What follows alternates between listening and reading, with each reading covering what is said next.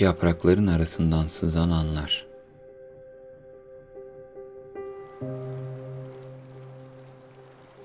Dostluk kokan her bir dükkanını, hınzır bir çocuk gibi insanın üzerini ıslatan bozuk kaldırım taşlarını, ince işlemeli kapılarını ezbere bildiğim, yaşadığım, nefes aldığım, çocukluğumu büyüttüğüm şehrimi artık tanıyamıyorum. Bombalarla yıktıkları evler, dükkanlar ve kaldırımlar çocukluğumun, gençliğimin, ilk aşkımın mezarı oluyor. Çöl fırtınasının ortasında kalmış, boynu bükük bir mezar.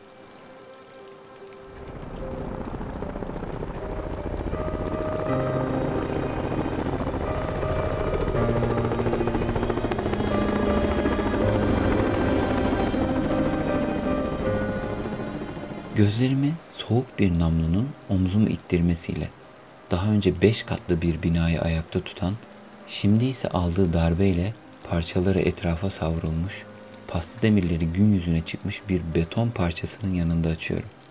İsmini, dilini ve vicdanını bilmediğim bir asker, eliyle havada sanki bir sivrisineği ezmek istercesine yaptığı işaretlerle bana bir şeyler anlatmak istiyor. Ben bu işaretlerin anlamını da bilmiyorum. Boş gözlerle etrafa baktığımı gören aynı üniforma ve aynı ruhu giymiş başka bir asker daha geliyor. Yüzümü aydınlatan sabah güneşini kestikten sonra gök gürültüsü gibi bağırıyor.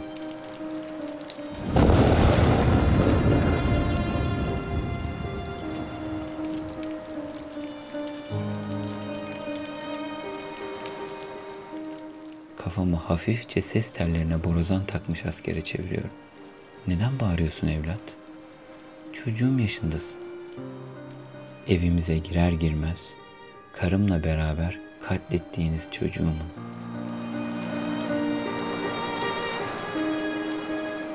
Demek istiyorum. Demek istiyorum ama beni anlamayacağını bildiğim için susuyorum. Askerin kinden köpük köpük olmuş tükürükleri sağanak gibi kirden simsiyah olmuş yüzüme yağıyor. Her bir harf yüzüme, gözüme, kirpiğime çarpıyor. Çarpıyor ama ben yine de hiçbir şey anlamıyorum. Aslında aslında galiba anlıyorum. Artık artık kendi ülkemde bir yabancıyım.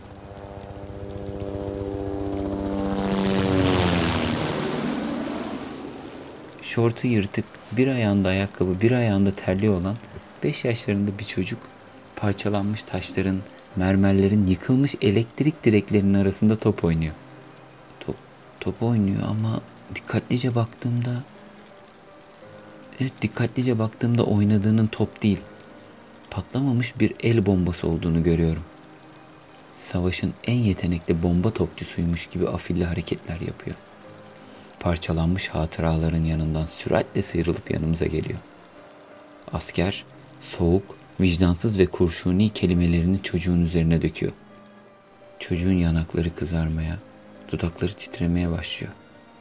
Çocuk ağlamamak için dişlerini birbirine kenetliyor. Ancak yine de gözlerinden sallanan iki damla yaş, kırmızı yanaklarından dudaklarına tuzlu bir yol çiziyor. Askerin söylediklerini güçsüz ve titreyen kelimelerle tercüme ediyor. Şehri ele geçirdiklerini, özel eşyalarınızı almanız için bir saatinizin olduğunu ve bir saat sonunda şehri terk etmezseniz ölümünüzden sorumlu olmayacaklarını söylüyorlar diyor.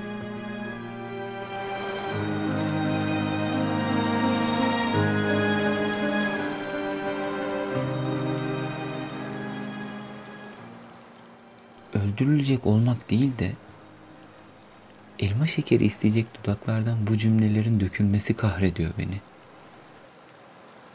Ayaklanmaya çalışıyorum.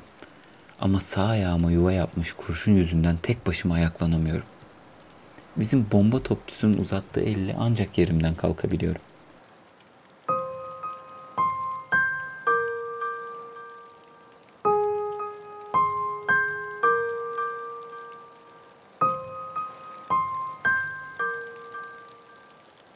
Beni kaldırdıktan sonra rüzgarı arkasına katıp ailesinin hayatını kurtarmak için eve koşuyor.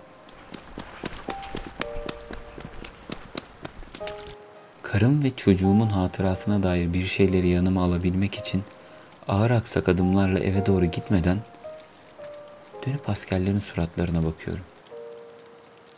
Oysa çocuğumun yaşındalar. Yıldırım gibi düşen füzelerin evin tamamını yok etmediğini umut ederek şarapnellerin açtığı çukurların, ufalanmış binaların, yıkılmış kahkahaların, yakılmış umutların, kurşuna dizilmiş hayallerin yanından geçip evimin sokağına geliyorum. Çocukların taştan kale yaptıkları yerlere barikatlar kurulmuş. Kadınların çekirdek yiyip gülüştükleri kapı önleri yakılmış. Rıza abinin, bizim bizim Rıza abinin Suzan teyze evde sigara içmesine kızıyor diye akşam yemeğini yedikten sonra çocuk heyecanıyla koşup sigara içtiği penceresi bombalanmış. Yağmalanan geçmişimin yanından geçip evimin önüne gelene kadar harabeye dönüyorum.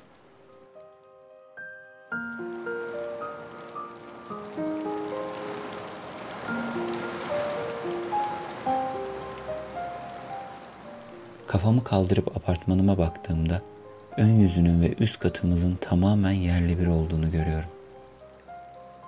Ortası kırık, üstteki menteşesi kopmuş kapının yanından apartmana giriyorum.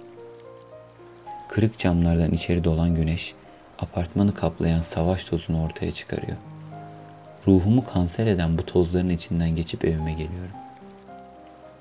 Gözüm inatla duvarda asılı kalan saate kayıyor. Daha yarım saatin olduğunu fark edip rahatlıyorum. Büyüdüğünde çocukluğundan bir parça kalsın diye bir sır gibi oğlumdan bile sakladığım bilye kutusunu almak için odasına doğru koşuyorum. Tabi kurşunun izin verdiği kadarıyla. Odanın kapısını açıyorum. Yer paramparça olmuş aynayla kaplı.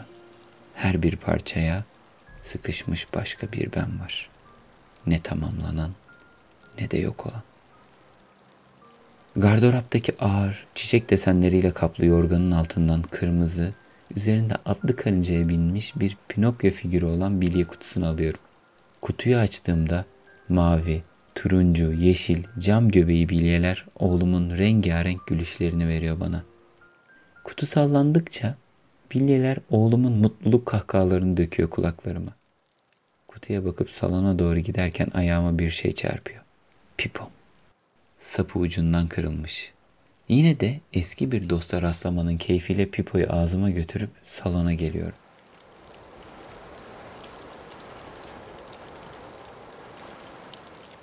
Salonda üzerinde beton blok yatan bir çekyat ve sehpanın üzerinde sağa solu kırılmış ama hala çalışmaya gönlü olan bir pikap duruyor. Kutuyu kucağıma alıp pikabın içinde duran plağı çıkartıyorum. Nefesimle üzerindeki savaş ganimetlerinden kurtarıp pikaba geri yerleştiriyorum. Tekrar saate bakıyorum. Daha 10 dakikam var. Yani karımla şarkımızı dinleyebilecek kadar uzun ve huzurlu bir zamanım var. Hemen, hemen pikabın iğnesini plağa yerleştiriyorum.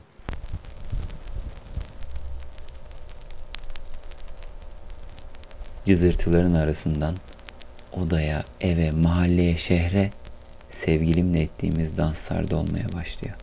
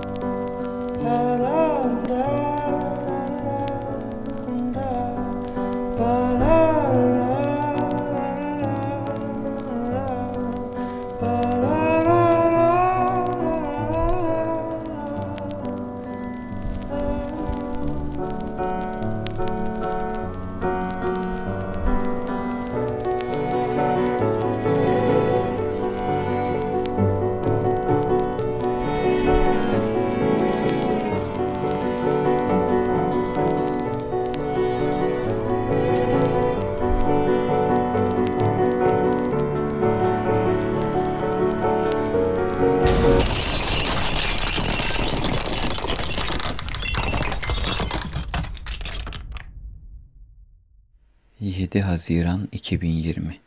...saat gece yarısı 03.24